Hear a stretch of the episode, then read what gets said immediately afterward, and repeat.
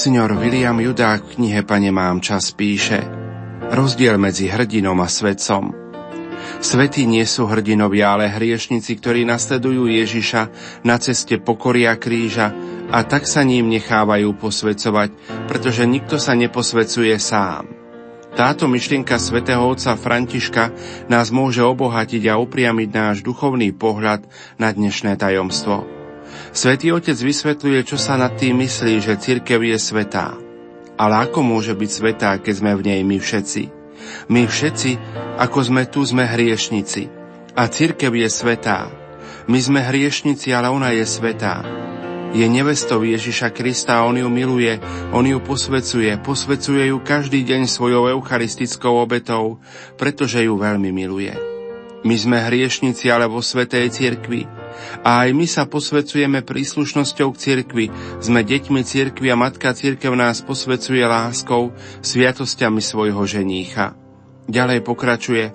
V tejto svetej cirkvi pán vyberá niektorých ľudí, aby lepšie zviditeľňovali svetosť, aby bolo zjavné, že ten, kto posvecuje, je on a že nikto sa neposvecuje sám, že neexistuje nejaký kurz na to, ako sa stať svetým, že byť svetcom neznamená byť fakírom ani nič podobné. Nie to nie. Svetosť je Ježišov dar jeho cirkvi a aby sa to dalo vidieť, on si vyvolí ľudí, na ktorých sa jasne ukáže jeho podiel na ich posvetení. V Evanieliu existuje mnoho príkladov svetých, pokračuje svätý Otec. Mária Magdaléna, z ktorej Ježiš vyhnal sedem démonov. Je tam Matúš, ktorý bol zradcom svojho ľudu, bral peniaze a dával Rimanom. Je tam Zachej a mnoho ďalších, ktorí všetkým umožňujú vidieť, čo je prvým a nevyhnutným pravidlom svetosti. Aby Kristus rástol a aby nás ubúdalo. Toto je pravidlo svetosti, naše poníženie, aby pán mohol rásť. Preto si Kristus vyberá Šavla, ktorý bol prenasledovateľom cirkvy. Ale pán si na neho počká. Čaká na neho a dá mu pocítiť svoju moc. Šavol oslepne a potom počúva – a z mocného muža, akým bol, ako by sa stal dieťaťom, poslúcha. Jeho srdce sa mení. Je to celkom iný život, ale Pavol sa nestane hrdinom. On, ktorý hlásal evanelium po celom svete, končí svoj život s malou skupinou priateľov tu v Ríme. Obeď svojich učeníkov. V jedno ráno prišli za ním traja, štyri a zda piati vojaci a odviedli ho, aby mu stiali hlavu. Veľký muž, ktorý chodil po celom svete, skončil takto. Poníženie, poníženie, poníženie. A ďalej svätý Otec hovorí, rozdiel medzi hrdinom a svetým je svedectvo, napodobňovanie Ježiša Krista. Ísť cestou Ježiša Krista, tou cestou kríža. A mnohí svetí končia veľmi pokorne. Veľkí svetci. Myslím na posledné dni svätého Jána Pavla II. Všetci sme ho videli nemohol hovoriť. Tento veľký boží športovec, veľký boží bojovník. Končí takto pokorený chorobou, ponížený ako Ježiš. Toto je cesta svetosti velikánov. Je to tiež cesta našej svetosti. Ak sa naše srdce neobráti a nenasmeruje na túto Ježišovú cestu, na každodenné nesenie kríža, obyčajného jednoduchého kríža, a ak nenecháme Ježiša, aby on rástol, ak nepôjdeme touto cestou, nebudeme svetí. Ale ak pôjdeme touto cestou, všetci vydáme svedectvo o Ježišovi Kristovi, ktorý nás veľmi miluje. A vydáme svedectvo o tom, že hoci my sme hriešnici, cirkev je svetá, je Ježišovou nevestou. Milí priatelia, vitajte pri počúvaní relácie Božie milosrdenstvo a spravodlivosť v starom zákone na slávnosť všetkých svetých. Nerušené počúvanie vám zo štúdia Rádia Lumen Prajú, majster zvuku Peter Ondrejka, hudobná redaktorka Diana Rauchová a moderátor Pavol Jurčaga. Slávny kráľ, liek môjho hriechu, pokoj náš, čo dáva sa svetu,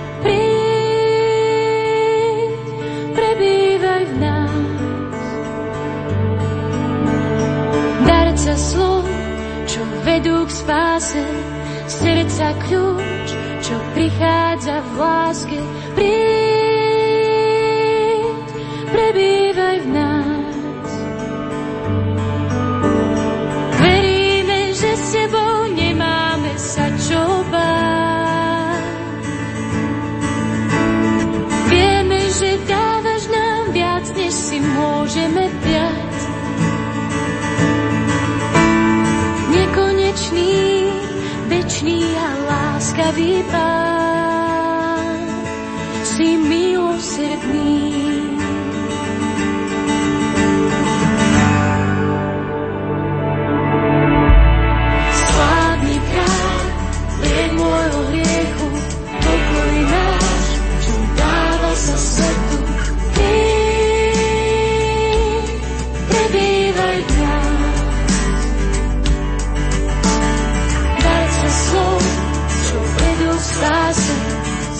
milosrdný.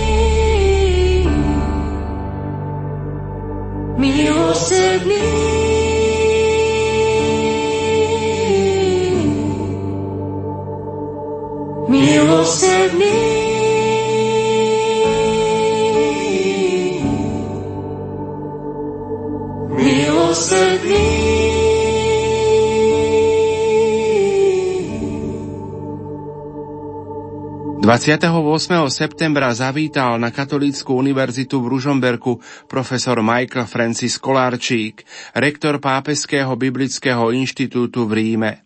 V rámci slávnostného otvorenia nového akademického roka mal aj prednášku na tému Božie milosrdenstvo a spravodlivosť v starom zákone.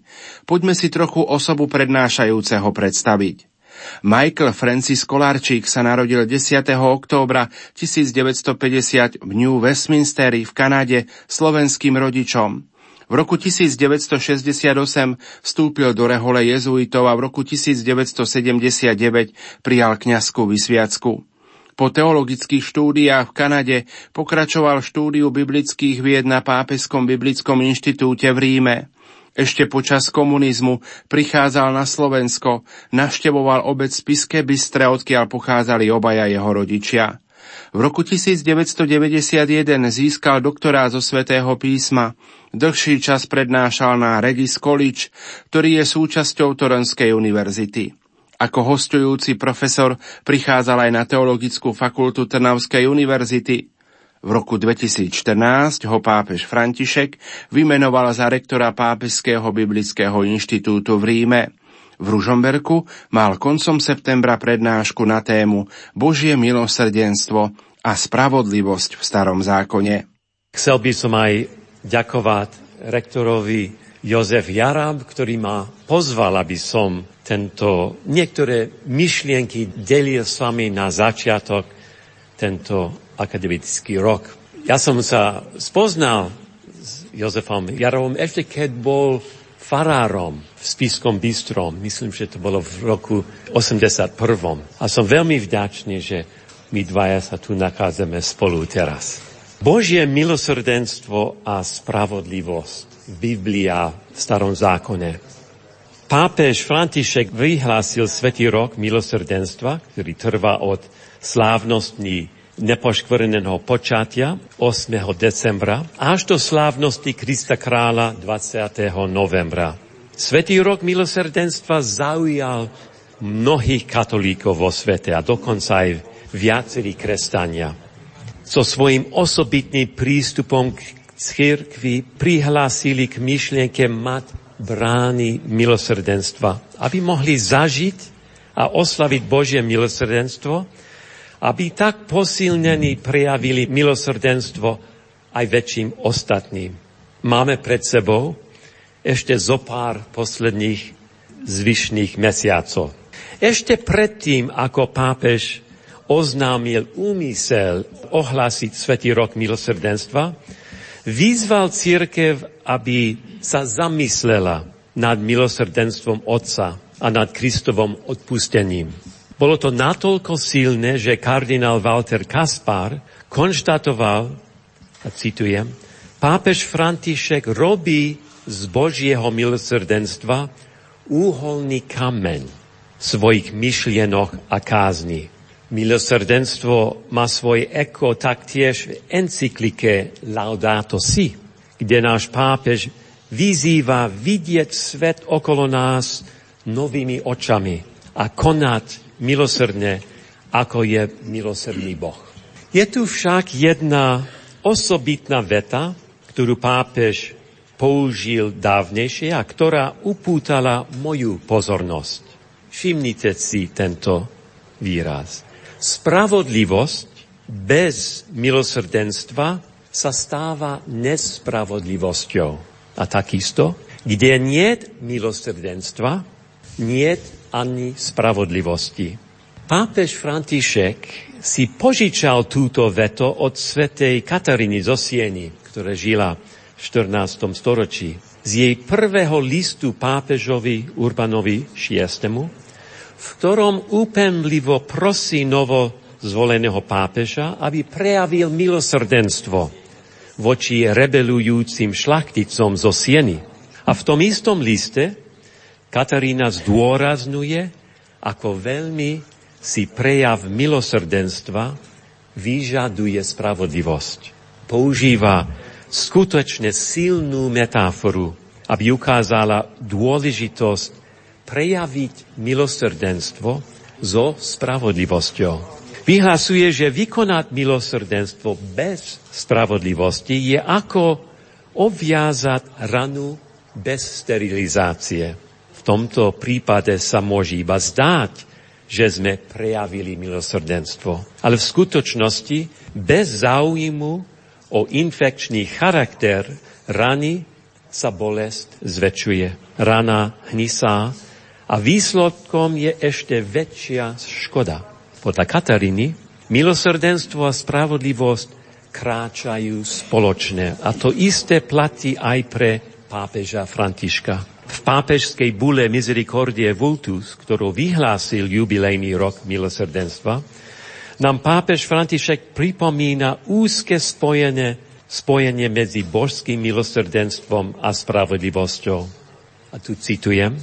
V tejto súvislosti nebude na škodu, keď si pripomenieme vzťah medzi spravodlivosťou a milosrdenstvom. Nie sú to protikládne stránky, ale dva rozmery jedinej reality, ktorá sa postupne rozvíja, až dospeje ku svojmu vrcholu v plnosti lásky. V tejto prezentácii chcel by som identifikovať túto jedinú realitu Boha, ktorá sa progresívne rozvíja v týchto dvoch rozmeroch, až kým nedosiahne svoj vrchol v plnosti lásky. Na konci citovaného odsechu pápež František pokračuje poukázaným na to, ako Ježiš a Pavol dávajú prednosť milosrdenstvu a odpúšťaniu Boha. Až natoľko, že opisuje Božiu spravodlivosť ako jeho odpúšťanie, odvalávajúc sa na žalm 51 odvrát svoju tvár od mojich hriechov. Bože, stvor vo mne srdce čisté, neodvorhuj ma spred svojej tváre, navrát mi radosť z tvojej spásy. Na druhej strane výzva byť milosrdný a spravodlivý, ako je milosrdný a spravodlivý Boh, iba stupňuje náročnosť tohto povolania. Ako to, že Boh preukazuje milosrdenstvo voči nám so spravodlivosťou a súčasne vykonáva spravodlivosť voči nám s milosrdenstvom. A keď sme my povolaní byť milosrdní, ako je milosrdný Boh. Čo znamená pre nás prejaviť milosrdenstvo spolu so spravodlivosťou a byť pritom milosrdný. Toto volanie po milosrdenstva má stavia do perspektívy utečencov a migrantov, ktorí utekajú do Európy cez Turecko, Grécko a Taliansko. Všetci mnohí sa usilujú uniknúť pred zúrivosťou vojny v Afrike a na Blízkom východe. Ako by sa nevtlačil do našej pamäti obraz trojročného sírskeho chlapca Ajlana Kurdiho, ktorý istý turecký vojak niesol z mora s jeho žiarivo červenými uviazanými topánkami. Najnovšie v auguste bombové útoky sírskych vojsk v Alepe opäť priniesli šokujúci obraz petročného chlapca Omrana Dakneša, ktorého vyťahli z trosiek jeho zbombardovaného domu. Ako sedí celý zakrvavený so zúfalým pohľadom na ničivú, nekončiacu vojnu. Reakcie sveta na túto krízu v Európe sa rôznia. Niektoré volajú práve po milosrdenstve a iné sa dožadujú striktného poriadku. Dokonca aj nedávno na Svetových dnoch mládeže v Polsku apeloval pápež popri milosrdenstve na otvorenosť, na príjmanie týchto utečencov pred násilím a prenasledovaním. No, toto nie je ľahké a táto výzva je kritická.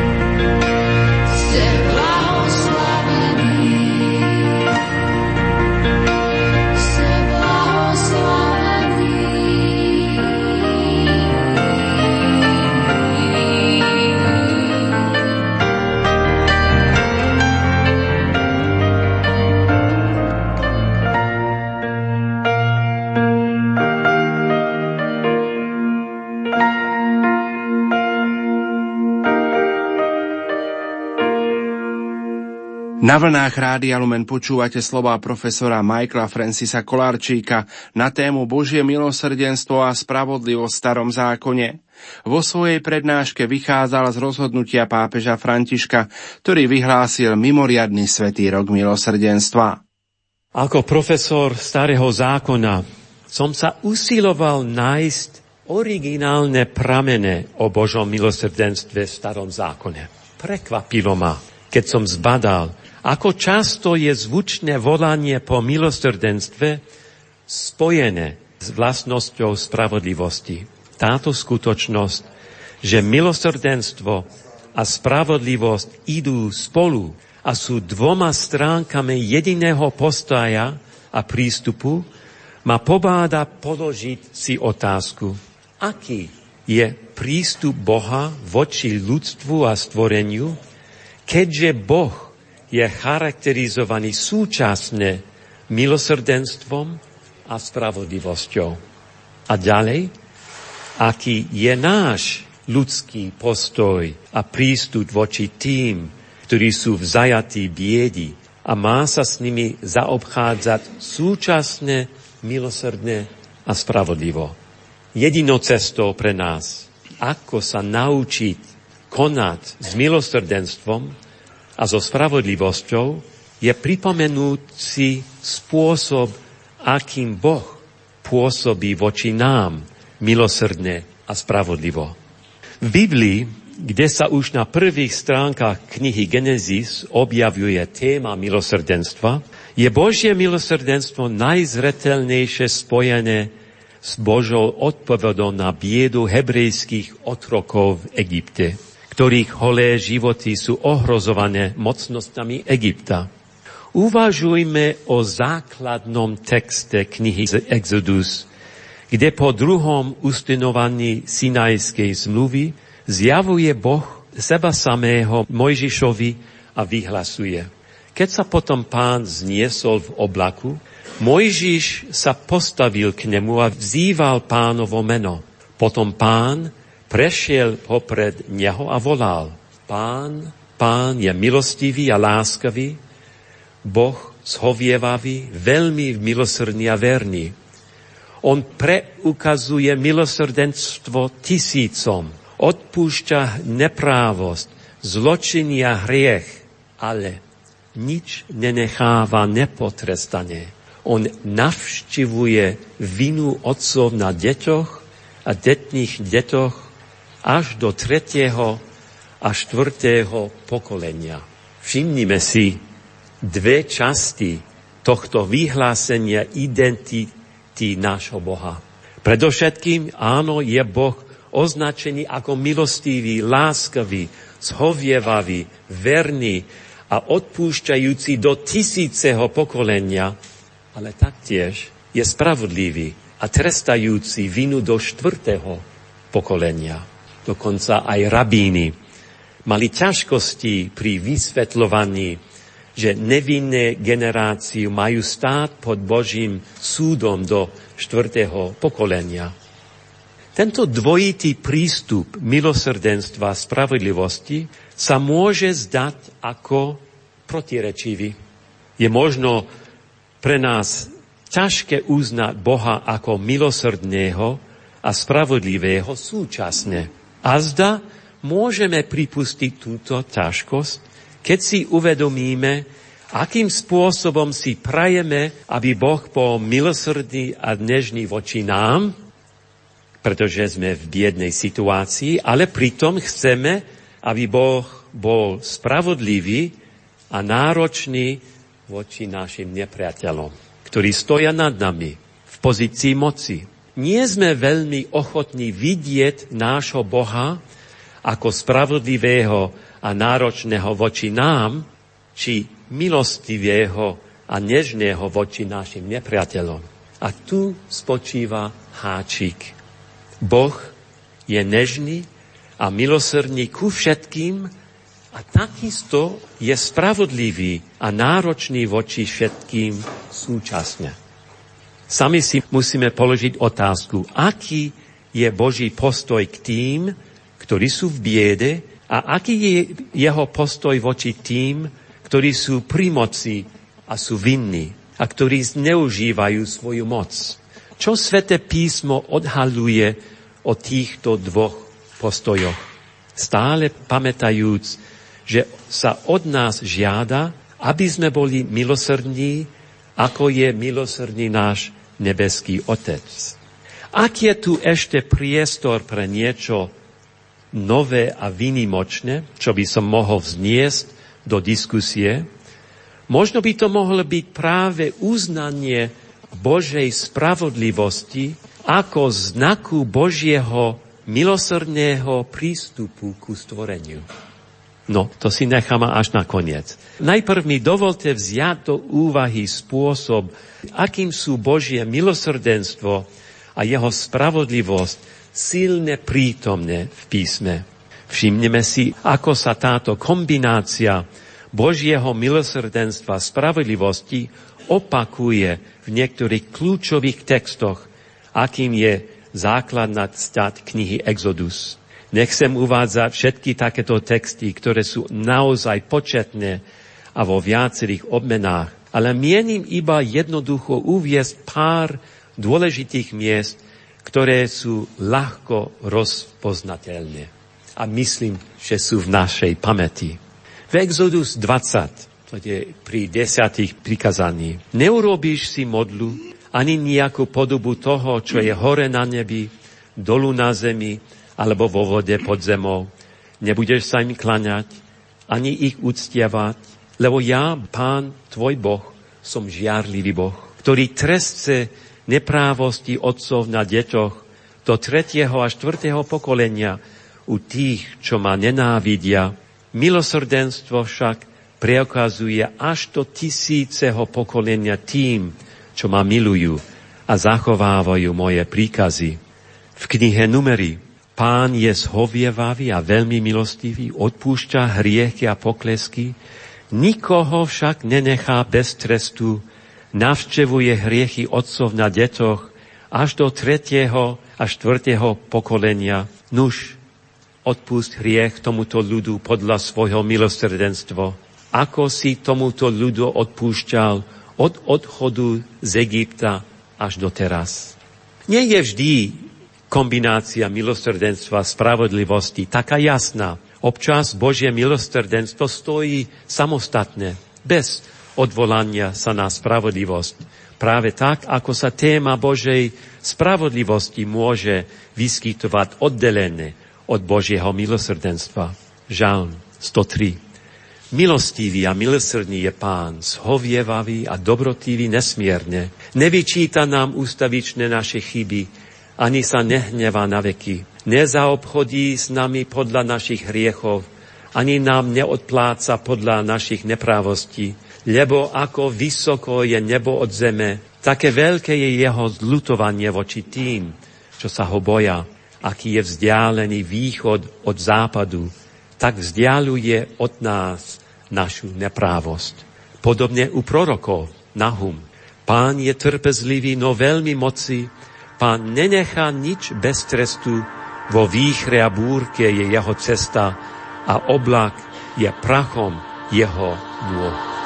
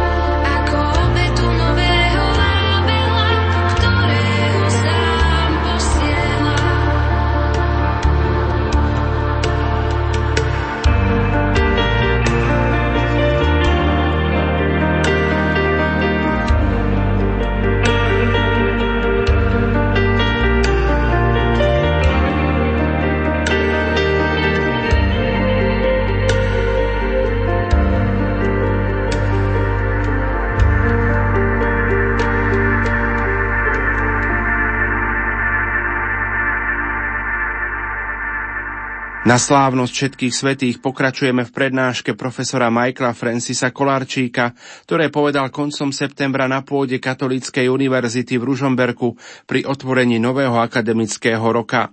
Tu zdôraznil, že je potrebné pozerať sa na tieto dve vlastnosti ako na jedinú sa progresívne rozvíja v týchto dvoch rozmeroch, až kým nedosiahne svoj vrchol v plnosti lásky. Zmysel slova milosrdenstvo to by som chcel tiež trošku preskúmať. V hebrejštine rachum, v latinčine misericordia, po slovensky milosrdenstvo, po nemecky Barmherzigkeit a v angličtine mercy. V hebrejštine jestuje viacero slov, ktoré sa používajú na označenie Božieho milosrdenstva a zlutovanie. Všimneme si niekoľko synoním, ktorí sú vložené do nášho základného textu. Pán je milostivý. Tam je El Rachum. Láskavý Boh, zhovievavý, veľmi milosrdný a verný. On preukazuje milosrdenstvo tisícom, odpúšťa neprávosť, zločiny a hriech. No, je tu jedno osobitné slovo, samotný prvý termín zo série slov, ktorými sa opisuje Boža dobrota a ktorý si vyžaduje osobitnú pozornosť. El Rachum. Boh je milostivý, milosrdný. Základ slova rechem znamená lono. Lono matky. Teda miesto, kde sa formuje život, aby bol privedený k pôrodu. Z tohto dôvodu síla významu Božieho milosrdenstva spočíva práve v tejto motivácii Boha stvoriť na novo, utvárať podmienky pre život. Osobitne pre tých, ktorí zápasia so životom, ktorí trpia alebo sú znevýhodnovaní. Latinské slovo misericordia, slovenské slovo milosrdenstvo a nemecké Barmherzigkeit majú spoločný slovný koren srdce v latinčine výraz misereri cor dare znamená dať srdce tomu, to je v biede. Vyjadruje myšlienku o Božom milosrdenstve ako o materinský túžbe darovať život. Podobne, ako je to v hebrejštine. Dokonca aj v hebrejštine to sa slovo rahum používa takisto pre otcovskú lásku. Hoci to slovo je výrazne založené na obraze ženského lona. V žalme 103 čítame, ako sa otec zmlúva, rachem, nad deťmi, tak sa pán zmilúva, rýchám, nad tými, čo sa ho boja. V angličtine nemáme to šťastie používať slovo ktoré by korešpondovalo s významom darovať niečie srdce tomu, kto je v núdzi.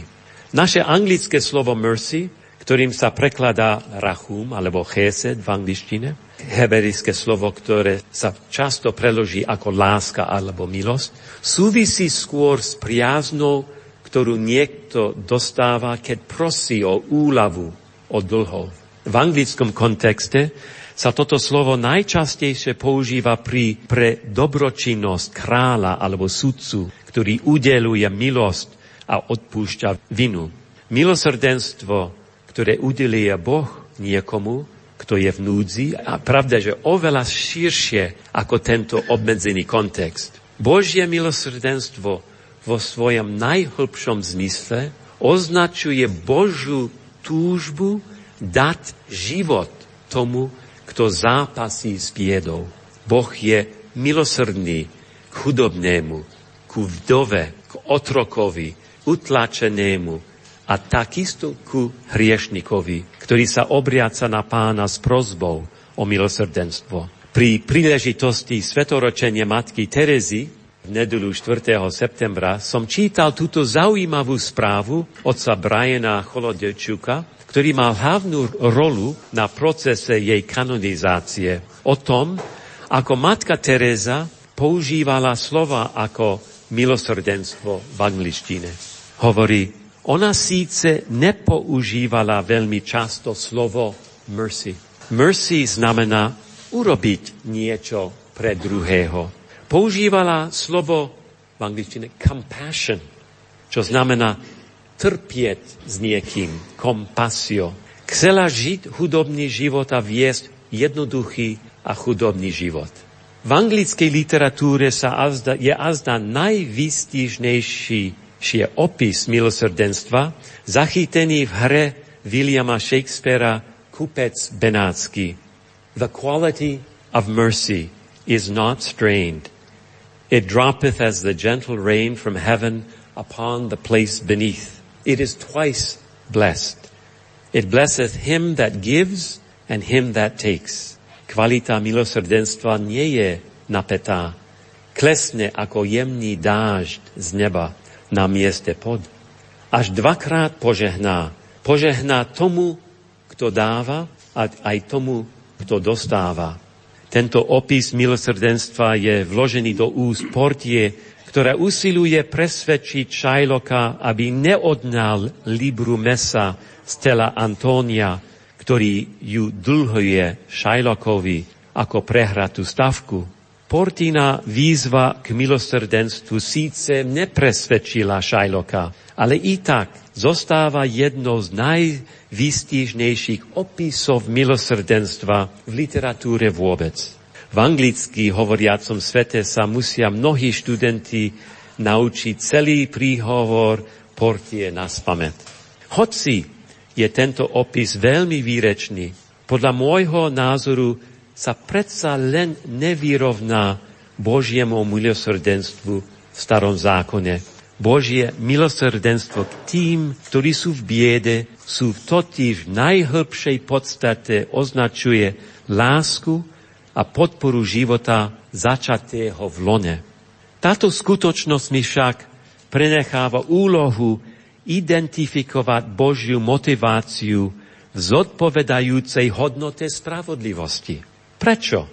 Je v starom zákone a takisto aj v novom Božie milosrdenstvo tak často spájane s Božou spravodlivosťou. Ak je Božou motiváciou ku konaniu milosrdenstva, ponúka života pre tých, ktorí sú v núdzi, čo je Božou pohnutkou pri vykonávaní spravodlivosti voči tým, čo sa nachádzajú v nejakej pozícii moci. Ako uvidíme, je to tá istá motivácia. Ponúknutie života.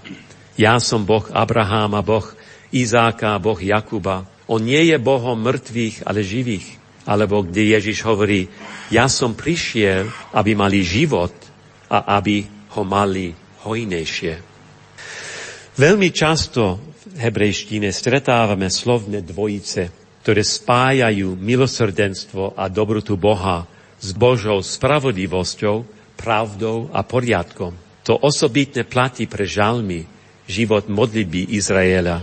No takisto to vidíme znovu potvrdené v Novom zákone. Slovná dvojica často spája dve slova, ktorí sú v protiklade, či dokonca v protirečení, aby sa tak ukázala celistvosť významňu spojenia tých slov.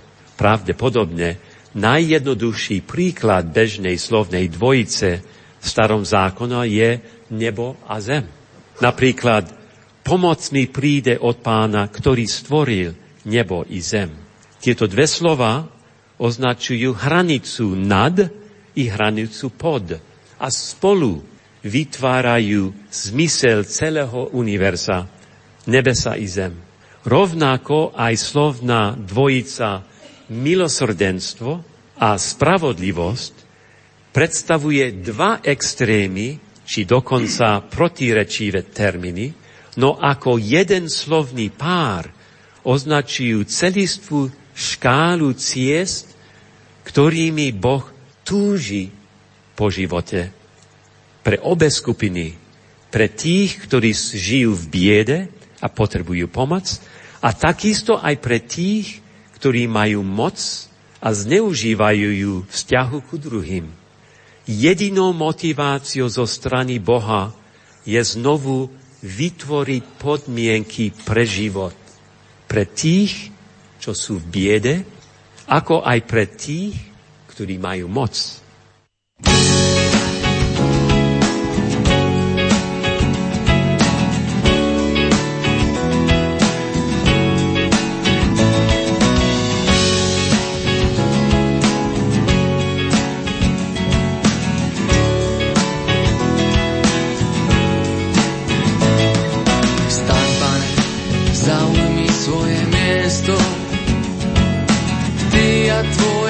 Vznešená archa. Staň, pane, zaujmi svoje miesto. Ty a tvoja vznešená archa. Počuli sme, že je archa ve frate a našli sme ju na jarských hnivách. Vstúpme teda do pánovho príbytku a padnime k podnožke jeho nôh. Tvoji kniazy nech sa odejú do práva a tvoji svetí nech plesajú pre svojho služobníka Davida. Neodmietaj tvár svojho pomazaného. Vstaň, pane, zaujmi svoje miesto ty a tvoja vznešená archa. Vstaň, pane, zaujmi svoje miesto. Ty a tvoja vznešená archa. Lebo pán si vyvolil si ho, želal si ho mať za svoj príbytok. To je miesto môjho odpočinku na veky tu budem bývať, lebo som túžil za ním. Vstaň, pane, zaujmi svoje miesto, ty a tvoja vznešená archa. Vstaň, pane, zaujmi svoje miesto, ty a tvoja vznešená archa.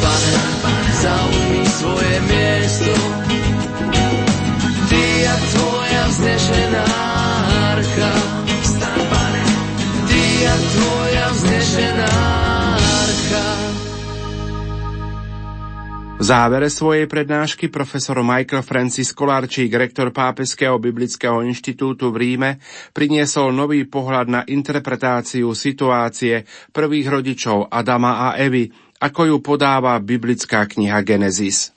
Už sme videli, ako sú v základnom texte o Božom milosrdenstve knihe Exoduse vzájomne spojené milosrdenstvo a spravodlivosť Boha. Čo zostáva menej jasné, je motivácia ukrytá za Božou spravodlivosťou. Boh, ktorý postihuje neprávosti rodičov na detoch do tretieho a štvrtého pokolenia, je to jednoduchá odplata? Je za tým niečo viac? Všimnime si napokon v knihe Žálmov tieto slovné dvojice, ktoré súvisia s črto Božej dobroty a Božej spravodlivosti. Boh miluje spravodlivosť a právo. Milosti pánovej plná je zem. Spravodlivosť a právo sú základom tvojho trónu. Milosť a pravda kráčajú pred tvojou tvárou. Žalm 101. Milosrdenstvo a spravodlivosť chcem ospievať, zahrať ti, pane, na harfe. 103. On naplňuje dobrodeniami tvoje roky, preto sa ti mladosť obnovuje ako orlovi. On vykupuje tvoj život od záhoby. On ťa venčí milosrdenstvom a milosťou. Pán koná spravodlivo a prisidzuje v právo všetkým utláčaným. Žám 119. Tvoje milosrdenstvo, pane, je nesmierne. Oživ ma podľa svojich rozhodnutí. Rozhodnutí tam znamená spravodlivosti. Žám 145. Rozhlasujú chválu Tvojej veľkej láskovosti a plesajú nad Tvojou spravodlivosťou. Baja v Novom zákone sám Ježiš úzko spája Božie milosrdenstvo a spravodlivosť. Matúš 23, 23. Ľahko si zapamätá. 23, 23. Beda vám, zakoníci a farizej, pokryci, lebo dávate desiatky zmety, kôpru a rasce, ale zanedbali ste, čo je v zákone dôležitejšie. Spravodlivosť, milosrdenstvo a vernosť. Toto bolo treba robiť a tamto nezanedbávať. Máme však jeden výnimočný žalm, kde sú zhrnuté viaceré slovné dvojice, ktoré spájajú milosrdenstvo a spravodlivosť poetickým a nábožným spôsobom. Je to žalm 85, 11 do 14. Milosrdenstvo a vernosť sa stretnú navzájom. Spravodlivosť a pokoj sa poboskajú. Vernosť výrastie zo zeme spravodlivosť zhliadne z neba. Veď pán dá požehnanie a svoje plody vydá naša zem. Pred ním bude kráčať spravodlivosť a po stopách jeho krokov spása. V jednom filme, ktoré ako predpokladám mnohí z vás videli a vychutnali si ho, v dánskom filme Babettina hostina, ktorý vyšiel v 87. roku, je citovaný práve tento žalm. Generál na konci poslednej hostiny malej náboženskej komunity používa slova tohto žalmu, aby predniesol slávnostný príhovor na oslavu hostí, uvážajúc o svojom živote a vykonaných rozhodnotiach. Štrinke kryštálny pohár stane a toto hovorí. Správodlivosť a pokoj sa navzájom poboskajú. Človek sa vo svojej slabosti a krátkozrakosti domnieva, že v živote si musí vyberať. Chvie sa pri riziku, ktoré podpisuje. Vieme, čoho je schopný strach. Ale nie. Náš výber nie je podstatný. Príde čas, keď sa nám otvoria oči a vtedy pochopíme, že milosrdenstvo je nekonečné. Stáčí ho len s vierou očakávať a s vďakou prijať. Milosrdenstvo nekladie nejaké podmienky. A hla, všetko, čo sme si vybrali, sme aj dostali. A všetko, čo sme odmietli, sme taktiež dostali. Áno, dostali sme aj ešte aj to, čo sme odmietli pretože milosrdenstvo a pravda sa stretli. Spravodlivosť a pokoj sa navzájom poboskajú. Je pozoruhodné vidieť, ako umenie, v tomto prípade literatúra a kinematografia sklbilo dôležitosť Božieho milosrdenstva a spravodlivosti pre porozumenie ľudským postojam, ktoré čelia životným výzvam. Jestvujú ešte dva filmy, ktoré pre mňa predstavujú veľmi dramatickú situáciu milosrdenstva. Prvým z nich je sfilmovaný román Viktora Hugo Bedári. To napísal v 1862 roku, ktorý poznáme my teraz ako filmový muzikál Les Miserables a vo viacerých filmových podobách. Hlavná postava Jean Valjean opúšťa väzenie a hľada pomoc v dome istého pokorného biskupa francúzského.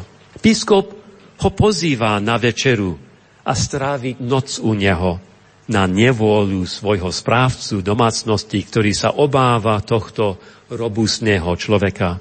Jean Valjean utečie počas noci s ulúpením strieborným náčiním, ale dolapí ho policia, ktorá spozná strieborný príbor a skoro ráno privedie utečenca k biskupovi, aby identifikoval zlodeja. No, biskup namiesto toho začne tvrdiť, že tieto strieborné predmety daroval Žánovi Valžánovi. A i hned ho pred policiou aj pokarhá, že si zabudol zobrať zo sebou strieborné svietniky, ktorí mali ešte väčšiu hodnotu ako príbor. Biskup potom vloží tie strieborné svietniky do vreca spolu s príborom a policia odchádza ospravedlňujúca za falošné obvinenie. A keď zostanú sami, biskup sa prihovorí, týmto strieborným náčinným som vykúpil tvoju dušu. Teraz patríš Kristovi a máš činiť dobro, ako Kristus učinil tebe. Zvyšok príbehu ukazuje, aké účinky mal tento vynimočný čin milosrdenstva na túto postavu a takisto, ako ťažkú úlohu zohrávala spravodlivosť, ktorého stále prenasledovala až po sám koniec. Je to veľmi dojemný príbeh a ak ešte ste nečítali tento román alebo nevideli tento film či muzikál, pozbudzujem vás tak urobiť v tomto jubilejnom roku milosrdenstva. Ďalším filmom, ktorý krátko poukazuje na tému milosrdenstva, je Schindlerov zoznam, ktorý vyšiel v 93. roku. Film predstavujúci životný príbeh nemeckého priemyselníka Oskara Schindlera, ktorý zachránil mnohých Židov vo svojej fabrike v Československu počas druhej svetovej vojny a bol podstený pohrebom v Izraeli ako jeden zo spravodlivých medzi národmi. Vo filme sa pán Schindler zapája do diskusie s jedným SS dôstojníkom a raz rozpráva mu nasledujúci príbeh. Pred istého kráľa v jeho kráľovstve predviedli troch zlodejov, ktorých obvinili z ukradnutia chleba. Vojaci sa dožadovali ich odsúdenia – Král však odpustil týmto trom zlodejom a povedal im, aby odišli a viac nekradli. Potom sa pán Schindler opýtal dôstojníka, čo si myslí o tom kráľovi, ktorý odpustil trom zlodejom. Dôstojník odpovedal, je to slabý král, ktorý nevedel udržiať poriadok a spravodlivosť vo svojom kráľovstve takýmto rozhodnutiami. No pán Schindler mu na to odvetil, nie, ja si myslím, že bol veľkým kráľom. Lebo len silný a veľký král môže ukázať takéto milosrdenstvo voči svojim poddaným. Akým spôsobom je však Božia spravodlivosť takisto výrazom Božej túžby pri vytvorení možností pre život. Myslím si, že je relatívne jednoduché vidieť, ako Božie milosrdenstvo siaha k tým, ktorí sú v biede, aby im umožnilo žiť, ako naznačuje latinské slovo misericordia. No, ako je to s Božou spravodlivosťou? Prečo sa Svete písmo neustále odvoláva na Božie milosrdenstvo a na Božiu spravodlivosť? Podľa mojej mienky zatím stojí zámer ukázať, že Božia spravodlivosť má ako motiváciu dávať takisto aj hriešnikom šancu na nový život. Toto je nezabudnutelne zaznačené u proroka Ezekiela, kde Boh hovorí, či môžem mať záľubu v smrti hriešnika, hovorí pán, a či nie v tom, aby sa odvrátil od svojich ciest a žil? Ak môžeme uviesť jeden jasný príklad Božej spravodlivosti, ktorá znovu vytvára príležitosť pre ľudí, aby mali požehnanie života, myslím si, na to nám poslúžia už prvé stránky knihy Genesis. V prvej kapitole, v tejto vznešenej kapitole, kde sa univerzum rozvíja pred našimi očami, sa dozvedáme, že keď Boh stvoril ľudské bytosti, muža a ženu, požehnal ich slovami plotte a množte sa a náplňte zem. Tento príkaz sa však nenaplňa v raji. Aspoň toľko vieme, že prví ľudia v raji, Adam a Eva, vzali ovocie zo zakázaného stromu, jedli z neho a namiesto očakávaného výsledku byť múdry, ako Boh, sa im otvárajú oči a obávajú sa jeden druhého a takisto Boha. Preto sa ukrývajú robiaci zástery z listov, aby zakryli svoju nahotu a skryli sa pred Bohom. Pred ich vyhnaním z raja im Boh zhotoví oblečenie z kože, aby ich pripravil na drsný svet von z raja. A po ich vyhnaní zo záhrady Boh postaví Serafína s horiacou pochodňou, aby strážil vstup do raja. Zaujímavé je, čo je prvou vecou, ktorú Adam a Eva robia vo svojom novom svete von z raji. Čítame 4.1. Adam potom poznal svoju ženu Évu a ona počala a porodila Kaina a povedala, získala som človeka od pána. Inými slovami, Adam sa miluje so svojou ženou Évou a ona počne a porodí syna. Použitým slovesom je tu poznať, čo v tomto prípade v hebrejčine znamená mať intimný vzťah. Prvou vecou, ktorú Adam a Éva robia vonku, mimo záhrady, mimo rája, je akt lásky. A týmto obidvaja dostávajú požehnanie vyhlásené od Boha. Plotte a množte sa a naplňte zem. Hoci sa javí, že sú potrestaní pre svoju neposlušnosť a vykázaní z rajskej záhrady, iným spôsobom nazerania na túto situáciu je, že Boh ich vyhána zo záhrade, aby im tak dal novú šancu spoludielať sa na požehnaní a tvorení. Kým sú v rajskej záhrade, Adam a Eva nemajú vyslovený intimný vzťah aspoň v zmysle počatia porodenia ovocia ich lásky. Jediným spôsobom, ako môžeme porozumieť vyhnanie zo záhrady, je, že Boh v spravodlivosti a milosrdenstve znovu vytvoril šancu pre Adama a Evu spolu podielať sa na požehnanej plodnosti. Podľa môjho názoru je toto rovnakou motiváciou ktorá stojí za Božím milosrdenstvom a rozprestiera sa na ľudí v biede. Božie milosrdenstvo siaha k ľudom v ich biede, v utrpení, aby im poskytlo novú šancu pre život. A Božia spravodlivosť siaha k ľudom na ich ceste morálnej nerozvážnosti, aby im poskytla tiež novú šancu mať život. Sveté písmo je plné strán, ktoré opisujú obidve životné situácie. Takže konečne možno nie je až také prekvapujúce vidieť, že Božie milosrdenstvo a spravodlivosť sú navzájom spojené základom textu o Božej identite a v živote modlitby Izraele. Takže kde sa nás toto krátke rozpracovanie témy Božieho milosrdenstva a spravodlivosti necháva v týchto posledných mesiacoch oslavy jubileja či svetého roku milosrdenstva? Podľa mojej mienky odkrytie jedinej motivácie na pozadí Božieho milosrdenstvo a Božej spravodlivosti spočíva v jednoznačnej túžbe zo strany Boha dávať život.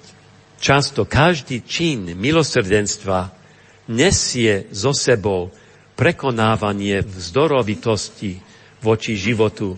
A každý akt spravodlivosti, ktorý vzdoruje protikladom života, je preto zodpovedajúcim aktom pre milosrdenstvo. Ak máme zopakovať Lukášové pozbudenie z Ježišových úst, buďte milosrdní, ako je milosrdný váš nebeský Otec, potom môžeme bez váhania vidieť, že plno požiadavkou nášho života je byť milosrdný voči ľudom v núdzi so spravodlivosťou a vyhľadávať spravodlivosť voči ľuďom pri moci s milosrdenstvom.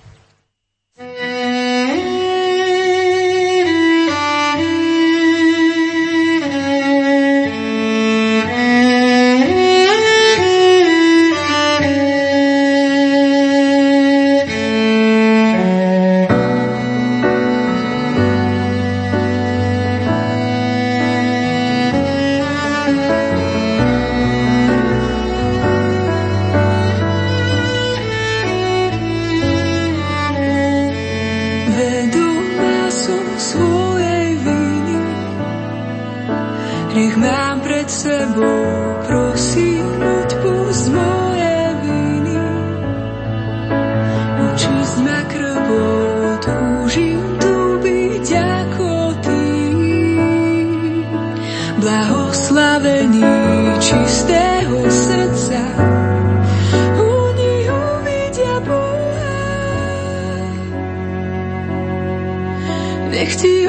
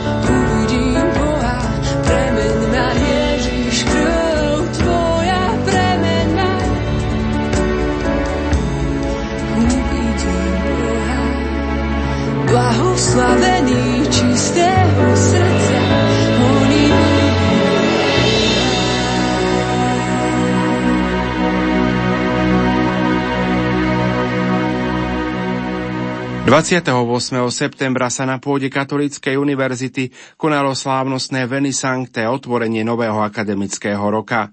Prítomným sa prihovoril aj rektor Katolíckej univerzity Monsignor Jozef Jarab.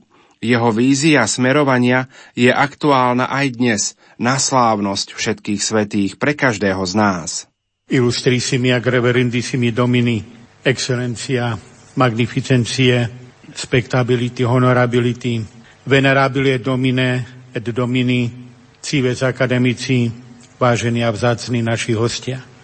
Chcem vás všetkých pozdraviť, prejaviť radosť nad vašou prítomnosťou tu v tejto aule. Osobitne chcem privítať našich prvákov, ktorí prišli na štúdium a poďakovať sa im za dôveru, ktorú by sme nechceli sklamať.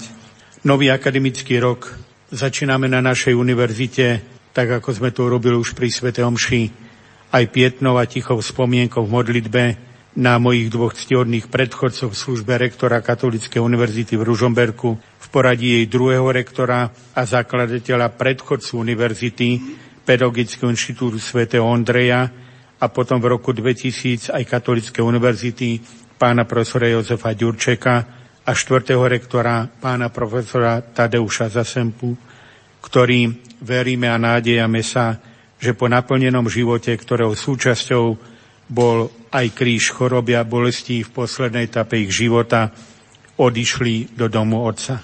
Nám ostáva povinnosť prevádzať ich život svojou modlitbou, a spomienkou pri slávení Eucharistie za spásu ich nesmrteľných duší.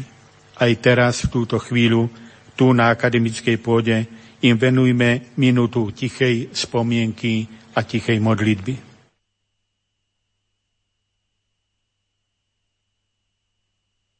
Stené auditorium. V slovenskom jazyku vyšla nedávno kniha kardinála Roberta Sáraha s názvom Boh alebo nič.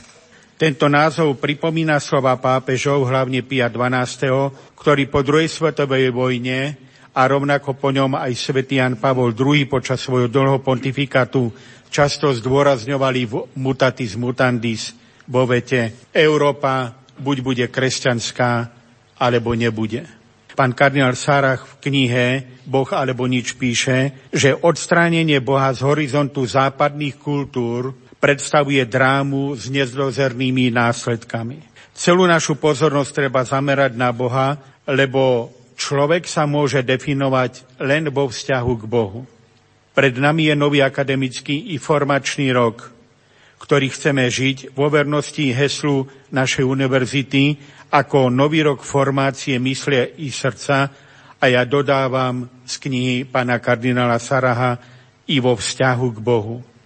Do úvodníka programu nášho univerzitného pastoračného centra, ktorý považujem za centrálny útvar Katolíckej univerzity, aj teraz z tohto miesta chcem duchovným mocom v tomto pastoračnom centre otcovi Robertovi, Dušanovi, Jozefovi a Františkovi, mojim kňazským spolubratom, vrúcne sa poďakovať za celú ich prácu v minulosti, ale aj za to, čo ich čaká, ako to zdôraznil aj otec arcibiskup pri svojej homílii. Do úvodníka som vtedy napísal tri také fenomény, okolo ktorých chceli by sme v tomto akademickom roku akoby sa cez tieto fenomény ešte viacej sa dostávať do podstaty toho, čo je vlastne univerzitné štúdium, ale aj univerzitná formácia. Ten prvý považujem za veľmi potrebné, aby duch múdrosti nás všetkých sprevádzal. Aby sme vedeli, že človek podľa kardinála Saraha sa môže definovať len vo vzťahu k Bohu. Zo života svetu Jana Vianeja je známa udalosť, ako parížský intelektuál pred spovednicou v Arse otiahol nabok svetca, ktorý šiel do spovednice s poznámkou, že má pochybnosti vo viere a preto sa nemôže spovedať. Svetec ho zobral predsa len do spovednice. Ten sa najprv zdráhal, napokon vošiel a keď sa ho na konci pýtal, teraz položte otázky, tak ten spovedajúci sa povedal, ďakujem, už nemám otázku. Tohto ducha múdrosti do svojej formácie a intelektuálnej formácie veľmi potrebujeme. Ten druhý okruh potrebujeme osobne v živote spoločnosti, rodiny, cirkvy i našej katolickej univerzity dozrieť k tomu, čo nazývame teologickým obratom. Tragédiou našej doby je to, že človek počas osvietenstva, teda obdobie zhruba 300 rokov pred nami, absolvoval tzv. antropologický obrad, z ktorého sa vlastne dodnes nedostal. Tak silno sa sústredil na seba, že zabudol na nadprirodzený cieľ svojho života. Zabudol na Boha a žije, ako by Boha nebolo. A teraz to podstatné. Boh nemá byť len svetkom našej existencie tu na zemi, ale jej cieľom. Nie Boh sa má zodpovedať za to, akých nás stvoril a z toho, aký je náš svet, ale to my potrebujeme jeho milosrdenstvo, jeho nasmerovanie na osobné, absolútne, na Ježíša Krista, obetavú lásku, ktorá umiera za nás na kríži a veľký Milan Rufus dal mu meno v poslednom verši svojej nádhernej básne. To tvoj syn umrel na kríži a dal mu meno láska. Ten tretí okruh žime správny a zodpovedný postoj ku otázkam života. Potrebujeme osobne v živote spoločnosti, rodiny, cirkví i na Katolíckej univerzite v tomto akademickom roku dozrievať k tomu správnemu ľudskému obratu, tomu antropologickému obratu človeka smerom k Bohu. V Kristovi máme mocný nástroj usmrňovania ľudského ducha smerom k Bohu a hodnotám a to cez stránky Evanielia jeho života. Veľkosť nášho človečenstva je v hodnote ľudskej dôstojnosti, na jednej strane, ale aj v živote milosti každého z nás. A tu i napriek tomu, že sme slabí a padáme, ale i v hodnote daru milosrdenstva, keď vieme plakať nad sebou, nad svojou biedou, nad chudobou ducha, ktorá je tak dnes evidentná v našej spoločnosti. Chudobou ducha. Nebudem to rozvázať, čo naplňa obsah televíznych obrazoviek.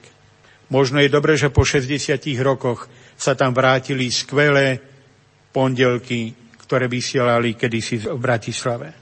Tento duch ľudskosti, ktorý sa borí s touto chudobou ducha, je zakodovaný v našom vnútri, v našej duši a mysli. Je to imperatív, ktorý je v nás v každej chvíli života. Som človekom a ja viem, že ním zostanem iba vtedy, ak vo všetkých svojich atribútoch a prívlastkoch ostanem zakotvený v láske. Poznáme nádherný hymnu Sv. Pavla z prvého listu Korintianov v 13. kapitole. Aj tento akademický rok bude tu na podporu nášho celoživotného rozhodnutia. Vždy a za každých okolností chcem konať dobro a vytrvalo a vytrvať v tomto konaní dobra. Pretože som veriaci kresťan, to dobro chcem konať s úmyslom na slávu Božiu a pre úžitok bratov. Výchovou tento úmysel treba v človekovi zapáliť a každý z nás sa má celý život v tomto úmysle aj upevňovať. K tomu druhému pohľadu na život kavu dnešný deň vystáva otázka, aký bol vlastne ten predchádzajúci rok. Položil si túto otázku aj otec arcibiskup pri Svetom Šiveni Sankte. Aký vlastne bude aj ten nový.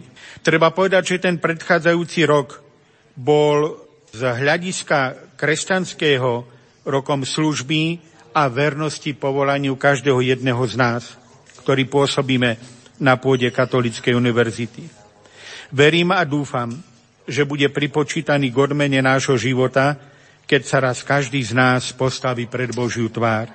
Z profesionálneho pohľadu práce bol to manažerský rok s prívlastkom konsolidačný. S Božou pomocou chceme sa za tento rok poďakovať a to vo svetle Božieho ducha a si záväzok, že budeme správať sa a konať zodpovedne a podľa najlepšieho vedomia a svedomia aj v dňoch budúcich. Snažme sa na Katolíckej univerzite zodpovedne riešiť denné úlohy, ktoré súvisia s pedagogickým i formačným procesom na všetkých úrovniach života našej univerzity, ale hlavne s cieľom čo najviac pomôcť našim študentom spokojne pokračovať v príprave na ich životné povolanie, so zreteľom na ich životné plány, ciele, vízie, čo najviac sa približujúc Božej vôli. V prostredí KAU naďalej chceme pokračovať v naplnení intencií konferencie biskupov Slovenska ako nášho zriadovateľa cez výsledky auditu a pokračovať v realizácii odporúčaní agreditačnej komisie, aby štúdium bolo čo najkvalitnejšie. Viem, že na našej univerzite je, tak ako na všetkých univerzitách, aj veľa pozitívneho, radostného a ochotného službe, ktorá je základom každého života.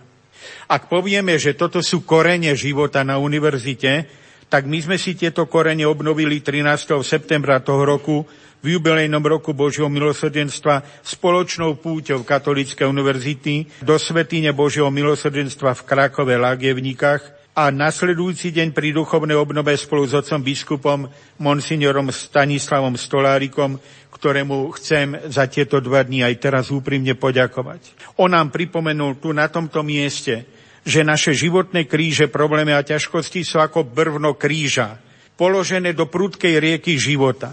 A niekedy je potrebné, aby nás to brvno zastavilo. A donútilo sa stíšiť, zamyslieť, niekedy premyslieť úmysly i zámery a potom zodpovedne pokračovať. Určite aj v intenciách slov jedného z našich otcov biskupov, ktorý mi v želaní úspešného akademického roku napísal aj tieto múdre slova. Chcem vám znova pripomenúť, že Katolícka univerzita môže dať študentom i celému Slovensku to, čo nikto iný dať im nemôže ani nechce. Stačí, aby ste boli zodpovední v oblasti vedy a verní učeniu cirkvi. To naznačuje, ako vás veľmi potrebujeme. Zodpovedný v oblasti vedy, štúdia, prednášok, seminárov a vzdelávania a verný učeniu cirkvi. K ním, k týmto slovám oca biskupa môžem pridať svoje každodenné presvedčenie, že na Katolíckej univerzite je veľa dobrej vôle a ochoty pre dobre dielo, ktoré pán začal a možno by som to tak Pavlovsky povedal, stačí nám len jeho milosť. Ale to len je obrovská veličina. Viem, že život Katolíckej univerzity je nesený mnohými obeťami, modlitbami a tichou podporou nám neznámych ľudí, obetami mnohých chorých a skúšaných životom, ale aj modlitbami našich študentov, ich rodičov a blízkych, mnohých kňazov, zasvetených osôb. A ja, tak ako všetci títo, sa každý deň modlím za študentov, zamestnancov i pedagógov na Katolíckej univerzite ale rovnako na Katolíckej univerzite som vďačný za tichú a nenapadnú službu a prácu mnohých na rôznych postoch, tu na nej, ale i mimo nej. Práve ten živý vnútorný organizmus denného života je jej najväčšou silou a našou spoločnou nádejou. A pre chvíle, keď sa objaví i v budúcnosti určitý typ znechutenia, spôsobeného skutočnosťou, že nevidíme ovocie osobného vnútorného života ani to dobro druhých i vonkajšieho nasadenia dobrého úmyslu a poštolátu, keď nám všetko pripadá ako prehra a nachádzali by sme len ľudské výhrady voči pokračovaniu v tom dobrom, čo Boh v nás začal, vtedy musíme práve Boha počúvať. Boh alebo nič. A Ježiš nám vtedy hovorí, duk in altum, zaťahni na hlbinu, začni od znova, ale v mojom mene. Tajomstvo každého napredovania všetkých víťazstiev spočíva v schopnosti vedieť začínať od znova, vziať si ponaučenie z prehry a potom sa rozhodnúť podstúpiť skúšku opäť. Prostredníctvom týchto zdánlivých neúspechov, pádov nám možno chce pán povedať, že musíme konať skôr z nadprirodzených pohnútok, vedený poslušnosťou, kvôli nemu a len kvôli nemu. To je v titule knihy kardinála Saraha. Boh alebo nič. Vážené slávnostné zhromaždenie, pre všetko toto vypovedané, ale ešte viac pre to, čo je skryté vo vašom vnútri, v mojom vnútri, pred zrakom sveta, ale známe Božej prozreteľnosti, znelo dnes naše Vény Sancte. Príď, Duchu Svety, tak príď, buď našim svetlom i silou. Ďakujem vám všetkým za úctivú pozornosť. Prvé novembrové dni prežaruje viera vo väčší život a nádej na vzkriesenie. Pane Ježišu, zmiluj sa nad všetkými, čo zosnuli v Tvojom pokoji, vyslobod ich z očistca a daj im účasť na Tvojej sláve, aby ťa naveky chválili a velebili s Tvojimi svetými. Odpočinutie večné daj našim zosnulým, ó Pane. Modlíme sa v prvých novembrových dňoch aj za zosnulých poslucháčov Rádia Lumen. Milí poslucháči, v uplynulých minútach sme vám ponúkli slová rektora Pápeského biblického inštitútu v Ríme, profesora Michaela Francisa Kolarčíka na tému Božie milosrdenstvo a spravodlivosť v starom zákone a slová rektora Katolíckej univerzity Monsignora Jozefa Jaraba, ktoré ozneli pri otvorení nového akademického roka koncom septembra v Ružomberku. Požehnanú slávnosť všetkých svetých vám z Rádia Lumen prajú majster zvuku Peter Ondrejka, hudobná redaktorka Diana Rauchová a moderátor Pavol Jurčaga.